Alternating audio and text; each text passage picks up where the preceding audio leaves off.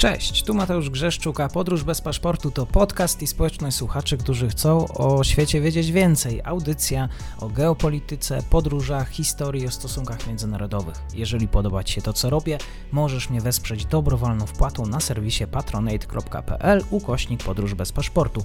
Serdecznie za to dziękuję, bo właśnie dzięki temu mam szansę rozwijać to miejsce. Obserwuj, polub i udostępniaj dalej. Zapinamy pasy, czas na kolejny odcinek podróży. Dzień dobry, dobry wieczór. Tematy technologiczne nieczęsto goszczą na tym podcaście, ale świat innowacji i wynalazków gdzieś się pojawia w trakcie moich rozmów. Dlatego mam wielką przyjemność e, powitać panią redaktor Sylwię Czubkowską, redaktor prowadzącą Spiders Web, dziennikarkę ekonomiczną. Dzień dobry pani redaktor, dziękuję za przyjęcie zaproszenia. Dzień dobry. Tak. Bardzo mi miło. Tak zastanawiałem się nad tematem naszej rozmowy, więc pobuszowałem po tematach technologicznych i mam wrażenie, że codziennie dzieje się coś nowego. Jesteśmy cały czas bombardowani tymi nowinkami, jednak jakimś takim tematem, który akurat pojawia się w kręgu moich zainteresowań, przewija się także w moich dyskusjach, to fakt, że trwa jakiś wyścig technologiczny. Wiem, że to jest zbyt ogólne pytanie, ale właściwie o co toczy się ta wielka gra? Och, mam wrażenie, że my mamy dzisiaj kilka globalnych wyścigów tak naprawdę, bo mamy e, z jednej strony globalny wyścig taki troszkę w, nie chciałabym powiedzieć w klimacie, bo to jest takie umniejszające słowo, ale w pewnych nawiązaniach do, do zimnej wojny, czyli wyścig między Stanami Zjednoczonymi i Chinami. Rzeczywiście w dużej mierze oparty na konkurencji technologicznej i na wskazywaniu, że ta konkurencja technologiczna będzie miała kluczowe znaczenie, jeżeli chodzi o bycie rzeczywiście dominantem politycznym, dominantem gospodarczym na świecie, między tymi dwoma najsilniejszymi podmiotami. Mamy drugi wyścig technologiczny między regulatorami, a podmiotami, które tak naprawdę czeka, miejmy nadzieję, ja tak mówię, miejmy nadzieję, bo, bo jestem zwolenniczką takich działań, regulacja, czyli big techami, głównie amerykańskimi, bo, bo to nich dotyczą te, te zakusy zarówno ze strony amerykańskich y, regulatorów, jak i europejskich regulatorów, Unii Europejskiej, Komisji Europejskiej. I to jest taki wyścig powiedzmy technologiczny, mm, bo technologie tutaj są e, tematem do, do, do, do wyścigu, tak? Kto przedstawi ważniejsze, waż, bardziej takie mm, do ugryzienia argumenty, czy regulować, czy nie regulować, czy monopole, więc rozbijać, czy nie monopole, więc nie ruszać. No i mamy też wyścigi technologiczne pomiędzy samymi, e, samymi firmami, tak? Bo i big techy między sobą się ścigają i ścigają się mniejsi gracze, nawet w takich węższych, można powiedzieć, troszeczkę polach, no bo nawet obserwujemy wyścig kosmiczno-technologiczny, tak? Jednej strony mamy e, NASA, mamy ESA, czyli Europejską Agencję Kosmiczną, mamy Agencję Kosmiczną Indyjską, Chińską i Maska, nie? Albo e, Bezosa również dołączyli do tego wyścigu kosmicznego, więc technologie nam tu strasznie dużo wyścigów nakręcają. Wspomniała Pani o Chinach i o Stanach Zjednoczonych. Zabrakło mi Unii Europejskiej. Dlaczego? Ach, nie zabrakło. No, myślę, że nie, nie powiedziałam tej Unii Europejskiej, dlatego że my do końca jeszcze chyba nie wiemy, gdzie jesteśmy, bo w tym, w tym starciu, w tym klaszu Stany Zjednoczone, Chiny, Chińska Republika Ludowa, rzeczywiście powstają bloki, tak, bloki sojusznicze. Wokół Stanów Zjednoczonych najsilniejszy póki co jest blok y, związany z też takim zimnowojennym układem, czyli, y, czyli sojuszem pięciorga oczu, to sojusz sięgający lat 40. jeszcze, w skład którego wchodziły i wchodzą nadal Kanada, Nowa Zelandia, Australia, Wielka Brytania i Stany Zjednoczone, czyli państwa, które łączy też jeden taki krąg językowy, tak? Bardzo ze sobą mocno współpracowały od strony wywiadowczej e, w czasach zimnej wojny i ta współpraca wróciła teraz przy, przy, przy starciu z, z Chinami. Unia Europejska teoretycznie jest naturalnym sojusznikiem Stanów Zjednoczonych w tym, w tym rozdaniu, ale to nie jest takie proste, bo jednak Unia Europejska to jest 20, 27 podmiotów, które dosyć e, silnie ciągną w różne kierunki. Do tego jeszcze mamy Europę, która jest czymś więcej niż Unia Europejska, tak? I też tutaj się różne kierunki pojawiają, więc mhm. owszem, naturalnie by się mogło wydawać sojusznik Stanów Zjednoczonych, ale praktycznie ta kołdra tutaj jest rozciągana i Chiny przeciągają na swoją stronę, czy też po, pojedynczych graczy, czy pojedyncze rynki, branże. Więc dosyć skomplikowany układ. Czyli to nie jest tylko gra technologiczna, ale także polityczna, można nawet powiedzieć geopolityczna. Teoretycznie to, to słowo geopolityka tak się trochę kojarzy, taką myszką trąci, nie? XIX-wieczną. I dzisiaj wielu analityków nie lubi, jak jest używana geopolityka w stosunku do tego konfliktu, ale prawdę mówiąc, trochę ciężko lepsze określenie w języku polskim znaleźć, tak? Mhm. Bo, bo to rzeczywiście jest mieszanina, mieszanina problemów ekonomicznych, technologicznych, zasięgów politycznych, czyli przyciągania do siebie poszczególnych państw i rynków tych państw, ale też ideologiczna, nie ma co się oszukiwać, tu jest starcie dwóch różnych porządków, czyli mamy starcie kapitalizmu, być może w takim liberalnym wydaniu, i komunizmu, nawet jeżeli on się nazywa tam ładnie komunizmem w modelu chińskim, to jest to nadal komunizm, mm, coraz częściej oceniany przez ekspertów jako taki cyfrowy leninizm, tak? czy też cyfrowy marksizm, bo bardzo mocno właśnie wykorzystuje nowe technologie do zmiany wpływu na społeczeństwo, zarządzania tym społeczeństwem i gospodarką. Bo w tym globalnym wyścigu wyścigu toczy się jakaś gra. Gra o jakąś przewagę. Przewagę w obszarze przykładowo cyberbezpieczeństwa. Pani wymieniła przykład państwo kontra państwo, ale przykładowo dziesiątka największych firm na amerykańskiej giełdzie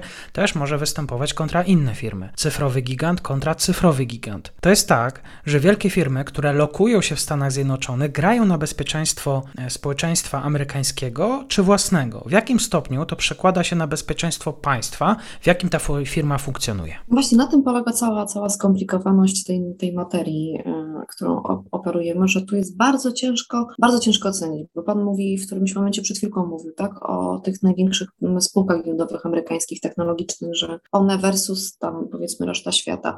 To też jest jeszcze bardziej skomplikowane, bo na przykład mamy Amazon, tak, Amazon versus Walmart i versus, nie wiem, w Polsce Allegro, tak, i versus AliExpress, bo, bo się okazuje, że te rynki, na których się konkuruje, one są bardzo skomplikowane. To mogą być i sklepy stacjonarne, sieciowe, tak, e, ogromne, to może być lokalna platforma cyfrowa, to może być platforma z ambicjami globalnymi i, i wszystko to się miesza.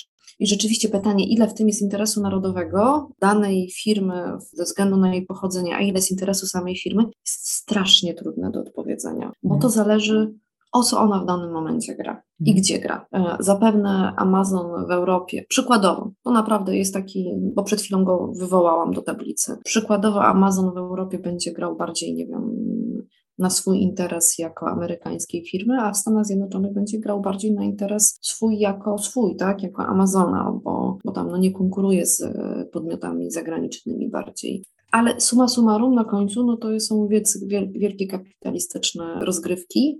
Nawet jeżeli mówimy o Chinach, to tam nadal hmm. jest, ten kapitał jest bardzo kluczowy i jest to no, gra o wygraną ekonomiczną, tak? Tylko, mhm. że różna ona może być. Inaczej trochę będzie postrzegana ta gra o wygraną ekonomiczną w Stanach i w tej zachodniej hemisferze, a inaczej rzeczywiście w Chinach, gdzie no to w ogóle są takie, jest takie, takie myślenie bardzo długofalowe w Chinach, tak? E, jeżeli będzie Pan chciał, to możemy odrobinę powiedzieć o tych regulacjach chińskich, bo one mówią dużo o tym, jak no. tam w ogóle wygląda sposób e, planowania przyszłości tej technologicznej. Czyli dobrze rozumiem. Jak wspomniała Pani, przedsiębiorstwo amerykańskie jest w stanie inaczej zachować się w Stanach Zjednoczonych, a inaczej poza krajem. Stąd pytanie, czy chińskie przedsiębiorstwa mają szansę grać w tym obszarze na siebie, czy grają raczej na chińskie państwo? Tak, za granicą, za, poza Chinami. E, bo dokładnie tak jest. W Chinach każdy, każda firma, szczególnie każda duża firma, każdy potężny podmiot gospodarczy jest poddany ścisłej kontroli partii. To, to nie jest jakaś teoria spiskowa, po prostu tak jest. Tak? I to wynika zarówno z samego systemu politycznego e, Chin, jak również z układów takich politycznych między członkami partii, szefami największych firm, lokalnymi urzędnikami.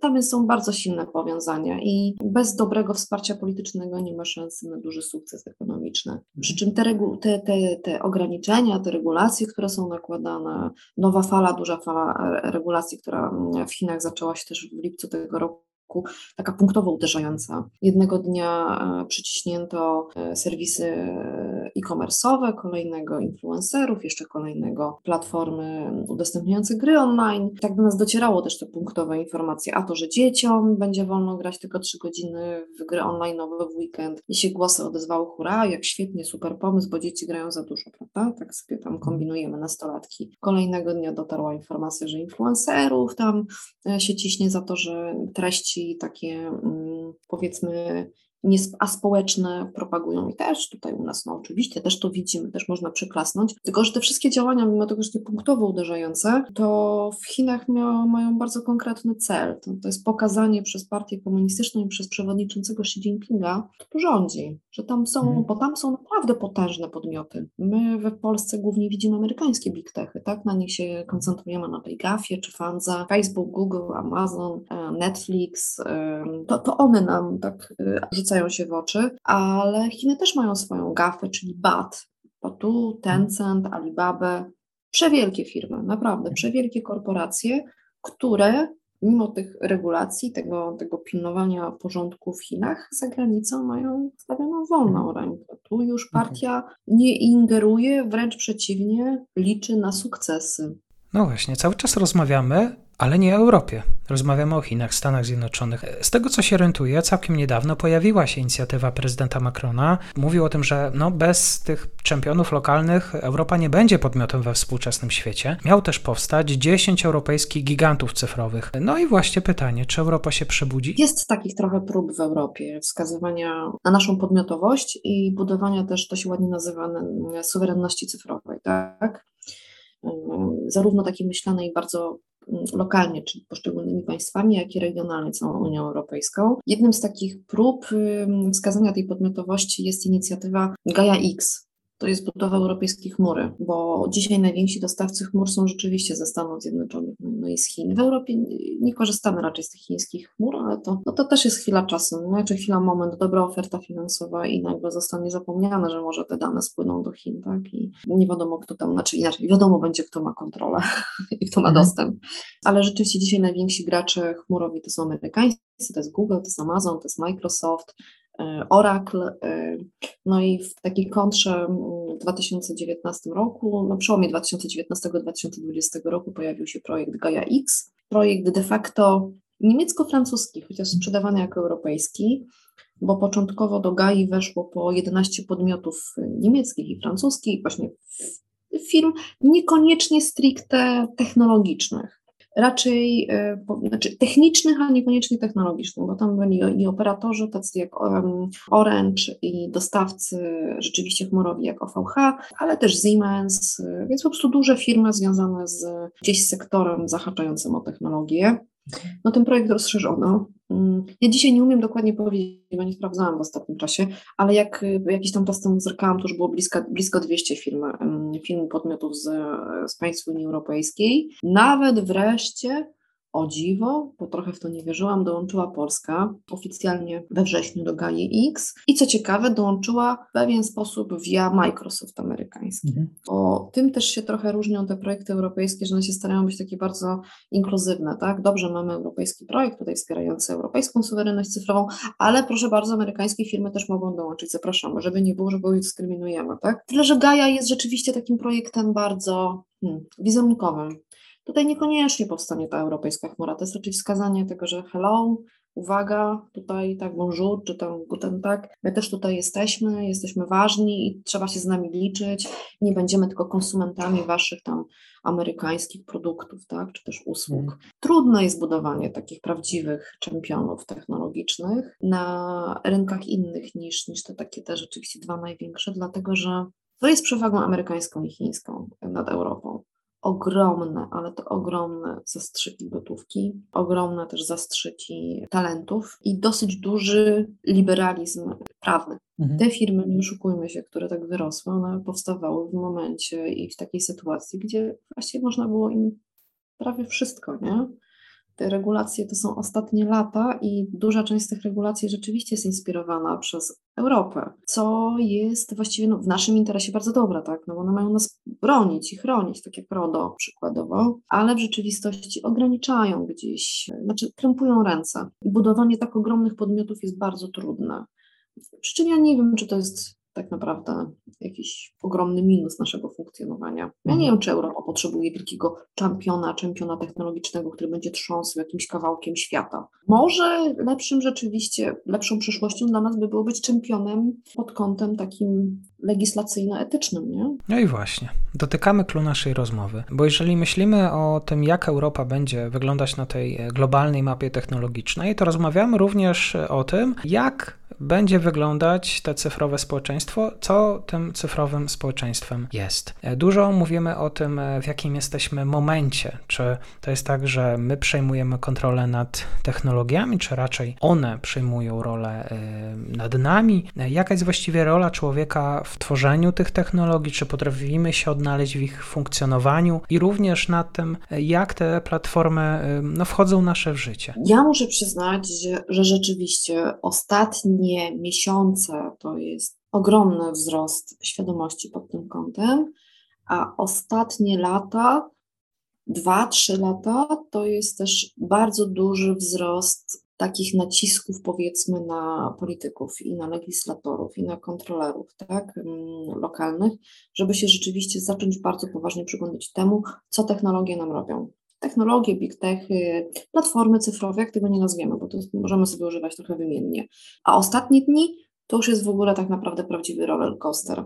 Te ostatnie dni, czyli dni po tym, jak zaczęły się, zaczęto publikować materiały wokół tak zwanych Facebook Files, czyli dokumentów wyniesionych przez e, whistleblowerkę Frances Huygen, byłą pracowniczkę Facebooka. Teoretycznie to, co wynika z tych, z tych dokumentów, nie jest bardzo zaskakujące, bo my to wiemy, tak? My wiemy, że algorytmy mediów społecznościowych podbijają takie polaryzujące nastroje, tak? Że powodują, powodują w nas powstawanie takich cyberplemion, tak? Ale teraz mamy dowód, że Facebook o tym wie, że wiedział, że miał to zmapowane i nic z tym nie zrobił. Do tego stopnia, że z jednego z dokumentów, znaczy z jednego z do tej pory opublikowanych dokumentów wynika, że w 2018 roku pod wpływem zmiany algorytmu wręcz w Polsce wybuchło coś, co zostało nazwane społeczną wojną. Tak zostały podkręcone i tak są nakręcone od tamtej pory nastroje społeczne i polityczne. Co obserwujemy, mhm. prawda?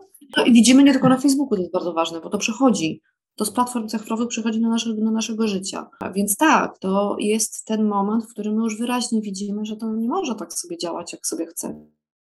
Nie, nie jest tak. Co z tego, że to jest wirtualne? W cudzysłowie, to nic nie jest wirtualne. Wszystko jest jak mhm. najbardziej realne. A czy tam komuś w Facebooku, mówiąc wprost, grzeje się tyłek, patrząc na to, co się dzieje, to jest raczej przeczekiwanie, czy, czy raczej jakaś reakcja, czekanie na to, co się stanie? Na pewno tam są, są spore nerwy, nawet jeżeli oficjalnie oczywiście i Facebook czy, czy, czy Google, bo Google też dotykają takie krytyczne głosy, coraz poważniejsze. Jeden, jeden z elementów tych wycieków, no to to jest potwierdzenie zagrożenia monopolu, znaczy zmowy tak, monopolowej między Google a Googlem a Facebookiem. Takie same argumenty dotyczą Amazona i wykorzystywania danych zbieranych przez tą platformę do y, konkurencji ze swoimi własnymi sprzedawcami, tak, i przejmowania ich rynków. Duża krytyka jest wokół algorytmu YouTube'a, który również polaryzuje ludzi i polaryzuje nastroje.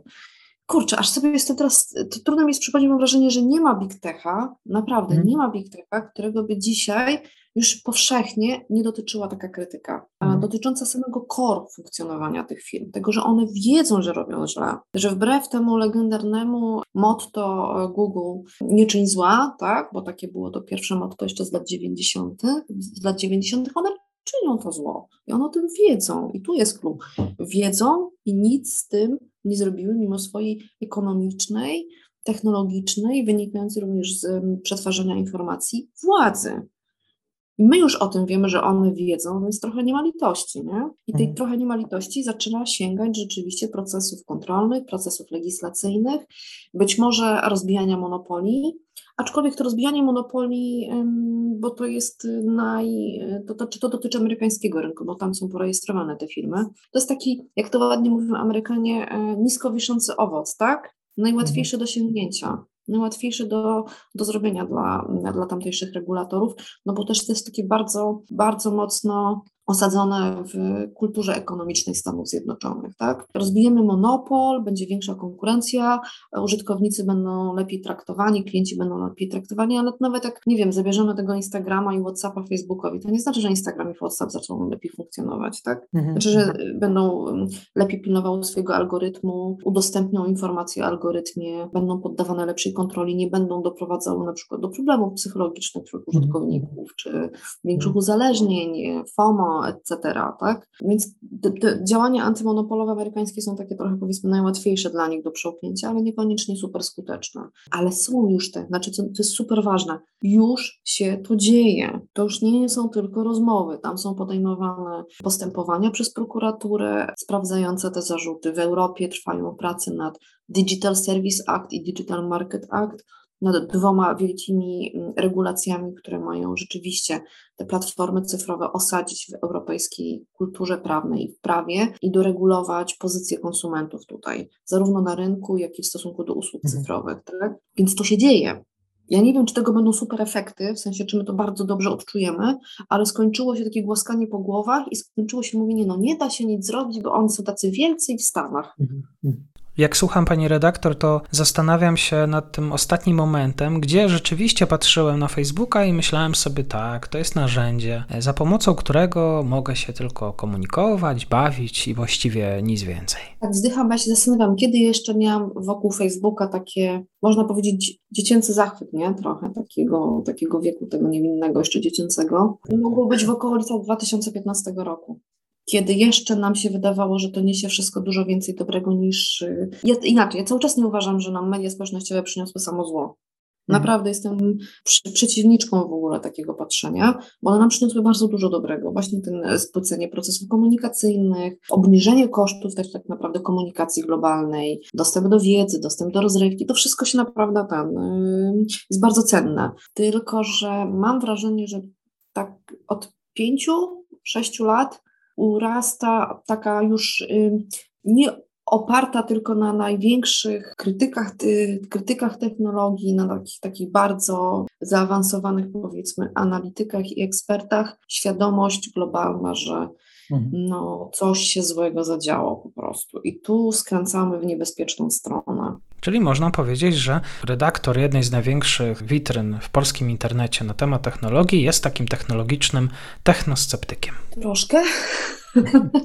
I, I, teoretycznie bardziej techrealistą, realistką, ale miewam sporo takiego tak sceptycyzmu w sobie I, i ja myślę, że on jest bardzo dobry, bo on pozwala tak krytycznie patrzeć na to, co się dzieje, ale z drugiej strony to nie jest tak, że ja jestem we wszystkim taka bardzo tak sceptyczna. Są rzeczy, które mnie zachwycają, albo mnie tak zachwycają, albo inaczej, mnie tak dziwią, że jeszcze jestem na etapie zachwytu i widzę oczywiście tam minusy i problemy przyszły, ale póki co się tym bawię. No jak jest na przykład, nie wiem, z NFT teraz i metaversu, e, to kompletnie nowe. Znaczy, no nie są takie nowe te koncepcje, ale teraz takie w tym roku są bardzo gorące.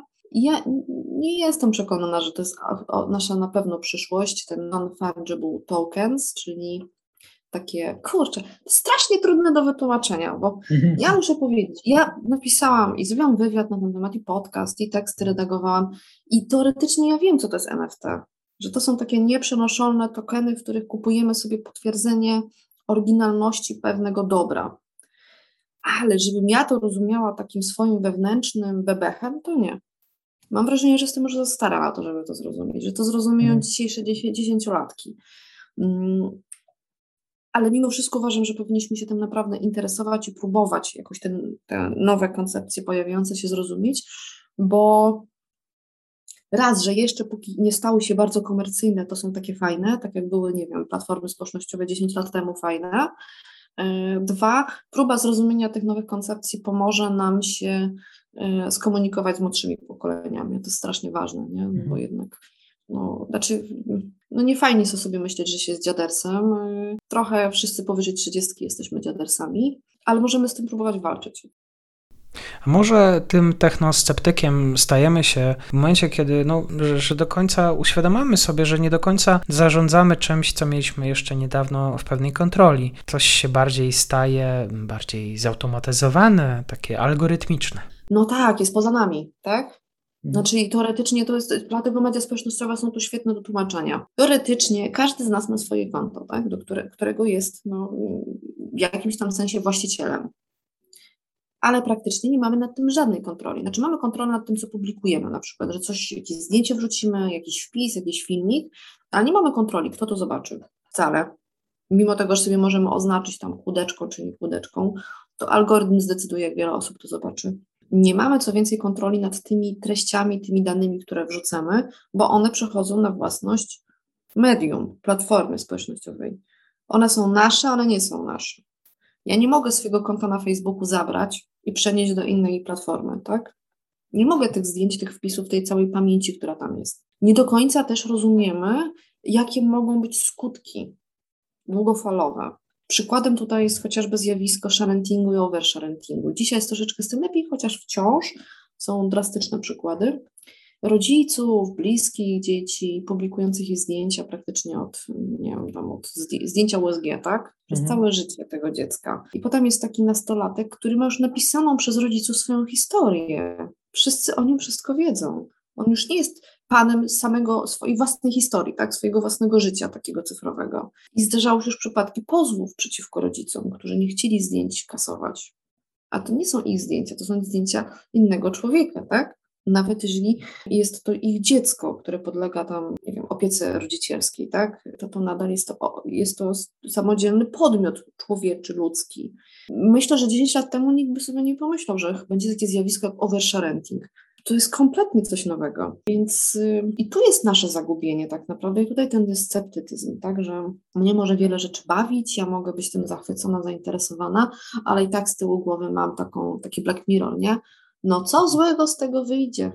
Co tam się znowu złego zadzieje, tak? Jaka to straszna historia, albo jakie to dziwne skutki uboczne nie będą ale może to i dobrze, że tak się myśli jednak, bo to znaczy, że tak wchodzimy w wiek taki, nie, taki um, jak to było u poety, wiek męski, wiek klęski, nie? Taki już taki dojrzały. Tak, tak, polały się łzy. A ja jeszcze nie płaczę nad tym wszystkim, nie, nie.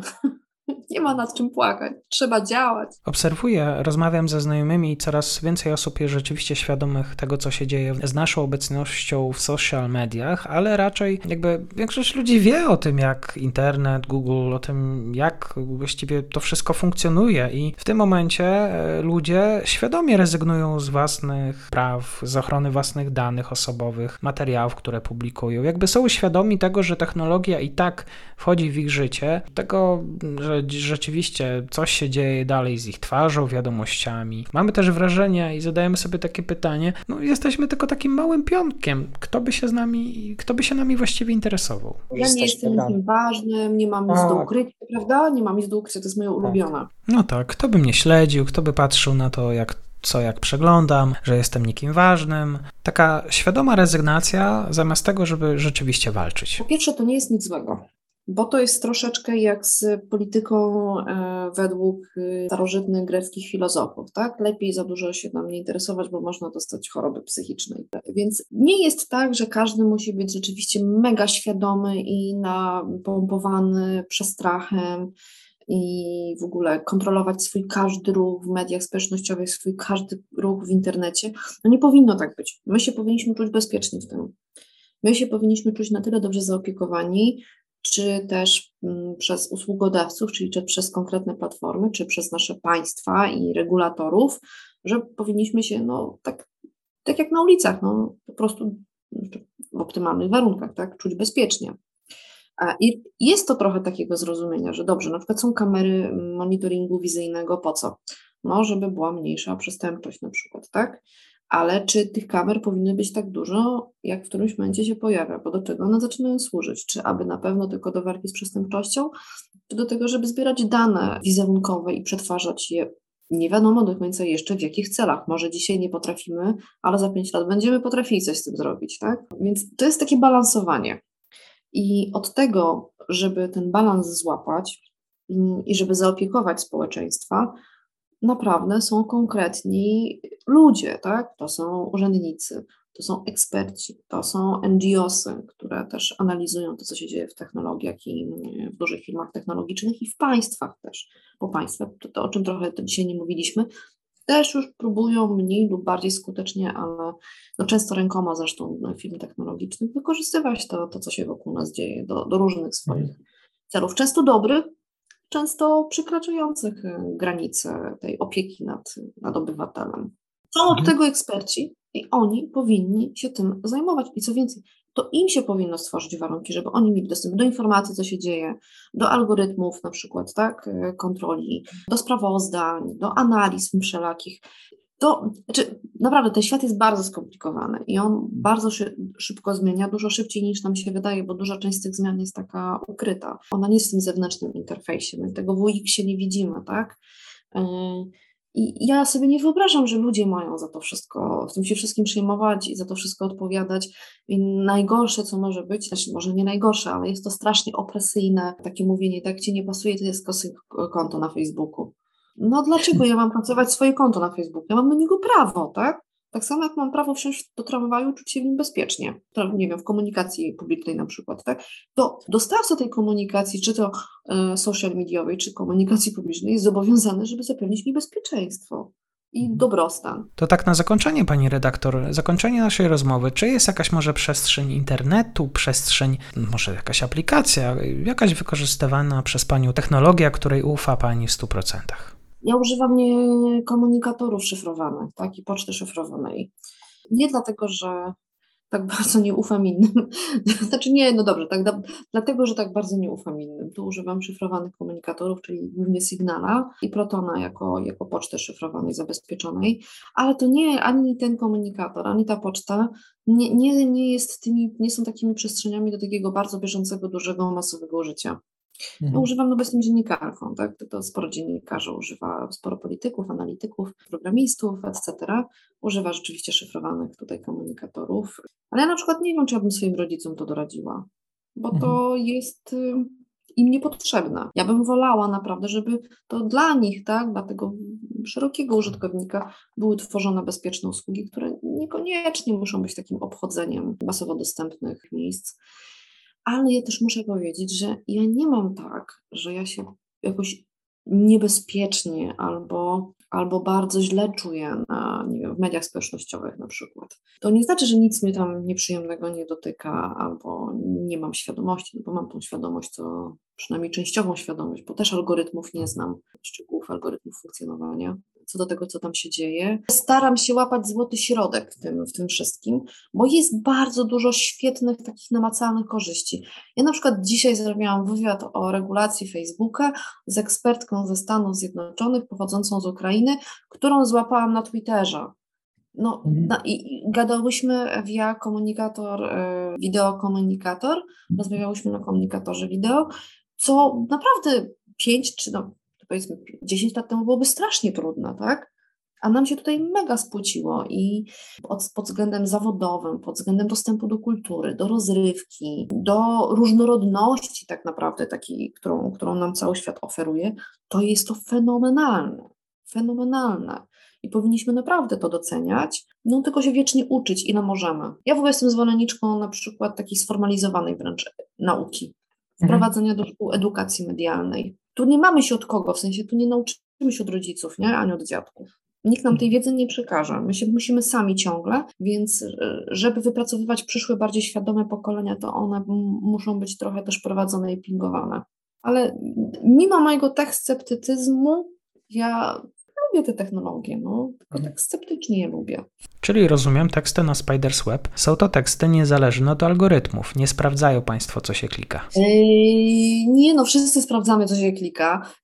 Przy czym to jest bardzo ważne. Ja prowadzę magazyn Spider's Web Plus, tak, który jest taki troszkę mniej podległy, ale powiem tak, naprawdę wszystkie media sprawdzają, co się klika. To, to dzisiaj jest y, obligatoryjne, tak? Słynne SEO rządzi mediami. Troszkę inaczej rządzi magazynowymi mediami, bo też te teksty są inaczej szykowane. Mi jest ciężko się y, sprawdzać, co jest w SEO ważne, jeżeli tekst powstaje kilka dni, tak? To, to się zmienia często z godziny na godzinę. Ale niestety tak, chodzimy na paskach algorytmów. Wszyscy chodzimy dzisiaj na paskach algorytmów, nawet jak sobie z tego nie zdajemy do końca sprawy. I o tym, że algorytmy przejęły kontrolę nad nami, o tym wyścigu technologicznym mówiła mi pani redaktor Sylwia Czubkowska. Serdecznie dziękuję za nasze spotkanie. Dziękuję bardzo. I proszę się nie bać technologii, ale pilnować i siebie pilnować.